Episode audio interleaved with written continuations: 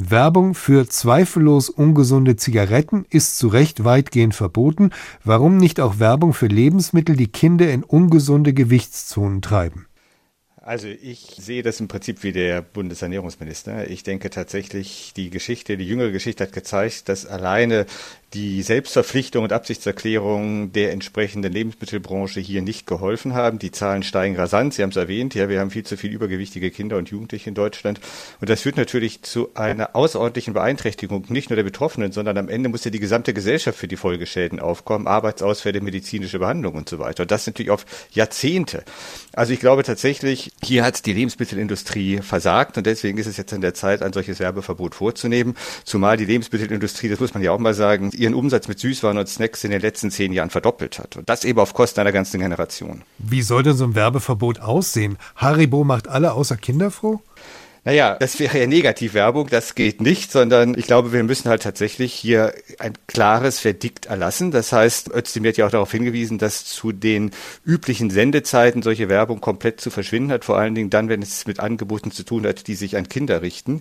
Ich glaube tatsächlich, dass auch die Ideen, die sein Koalitionspartner einbringt, nämlich dass man jetzt mehr auf Aufklärung setzen müsste als auf Verbote, am Ende nicht, nicht wirklich greifen werden. Ja, da hat die FDP immer noch irgendwie so ein doch ziemlich starres Konzept Konzept davon, dass man unter keinen Umständen irgendwelche Verbote oder Pflichten erlassen dürfte. Ich glaube ganz einfach, davon sollte man sich gerade auch als Regierungspartei langsam mal lösen. Wenn man schon für die Freiheit eintritt, dann muss man ja auch sehen, hier wird die Freiheit dieser Kinder und Jugendlichen ein ganzes Leben lang beeinträchtigt, dadurch, dass man eben kein Verbot erlässt. Ja? Und ich glaube, man sollte einfach manchmal bereit sein, klare Verbote zu erlassen, um die Freiheit der Menschen in unserem Land auf lange Zeit sicherstellen zu können.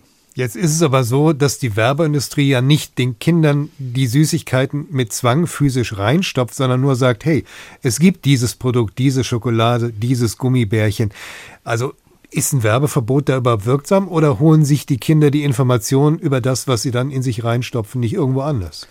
Also ich finde es immer ziemlich Augenwischerei, wenn man Werbung als Information ausgibt und dann eben so wie es die Werbeindustrie hier in diesem Fall tut, sagt, man schränkt letztlich die Informationsfreiheit ein, wenn man Werbeverbote erlässt. Tatsache ist, und das zeigen Beispiele aus anderen Ländern, dass solche Verbote wirklich greifen. Griechenland und Großbritannien, habe ich gelesen, haben schon länger solche Werbebeschränkungen. In Schweden und Norwegen ist sogar die Werbung für Süßwaren vollständig untersagt. Und der Effekt ist ganz deutlich. In diesen Ländern ist der Pro-Kopf-Konsum von Junkfood um neun Prozent gesunken. Wenn es allerdings lediglich wie in Deutschland bei solchen Selbstbeschränkungen der Konzerne bleibt, dann steigt der Absatz um 1,7 Prozent. Das sind die Zahlen, die ich jedenfalls gefunden habe. Und wenn ich mir diese Zahlen anschaue, muss man sagen, natürlich doch, Verbote bringen etwas. Sie haben einen positiven Effekt auf die Kinder und auf die Jugendlichen. Allerdings Allerdings natürlich nicht für die Konzerne. Ja? Und die wissen natürlich genau, dass ihnen ein lukrativer Markt verloren geht, wenn Özdemir sich hier durchsetzen sollte. Manche Eltern sind schon viel, viel strenger als Özdemir. Sie verbieten ihren Kindern Süßigkeiten ganz oder rationieren sie streng. Andere setzen darauf, dass die Kinder jederzeit Schokolade nehmen könnten und dass dadurch das Zuckerzeug weniger attraktiv wird. Welche Rolle spielen die Eltern?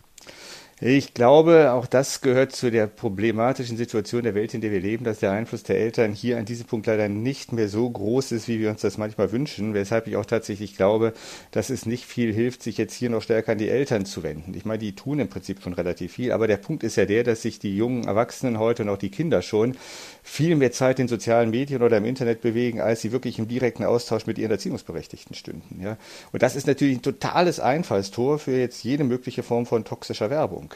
Also auf YouTube oder auch hier auf Insta, ja, da gibt es ja inzwischen wirklich so Kinderinfluencer, die dann für irgendwelche Produkte werben oder die empfehlen. Und da kann natürlich kein Vater und auch keine Mutter mit irgendwelchen Gemüsesticks oder Apfelschnitzen gegen ankommen. Und das ist jetzt natürlich doppelt dramatisch, weil eben auf diese Weise die Kids nicht nur zum Süßwarenkonsum irgendwie ermutigt werden, sondern zu allem Überfluss dann auch noch mehr Zeit vor ihren Monitoren verbringen, ja, was dann eben die Übergewichtigkeit weiter steigert. Also ich muss bei der Gelegenheit mal den alten Platon zitieren, der hat mal gesagt, es gäbe für die Freiheit einer Gesellschaft keine größere Gefahr als ein Übermaß an Freiheit der Individuen.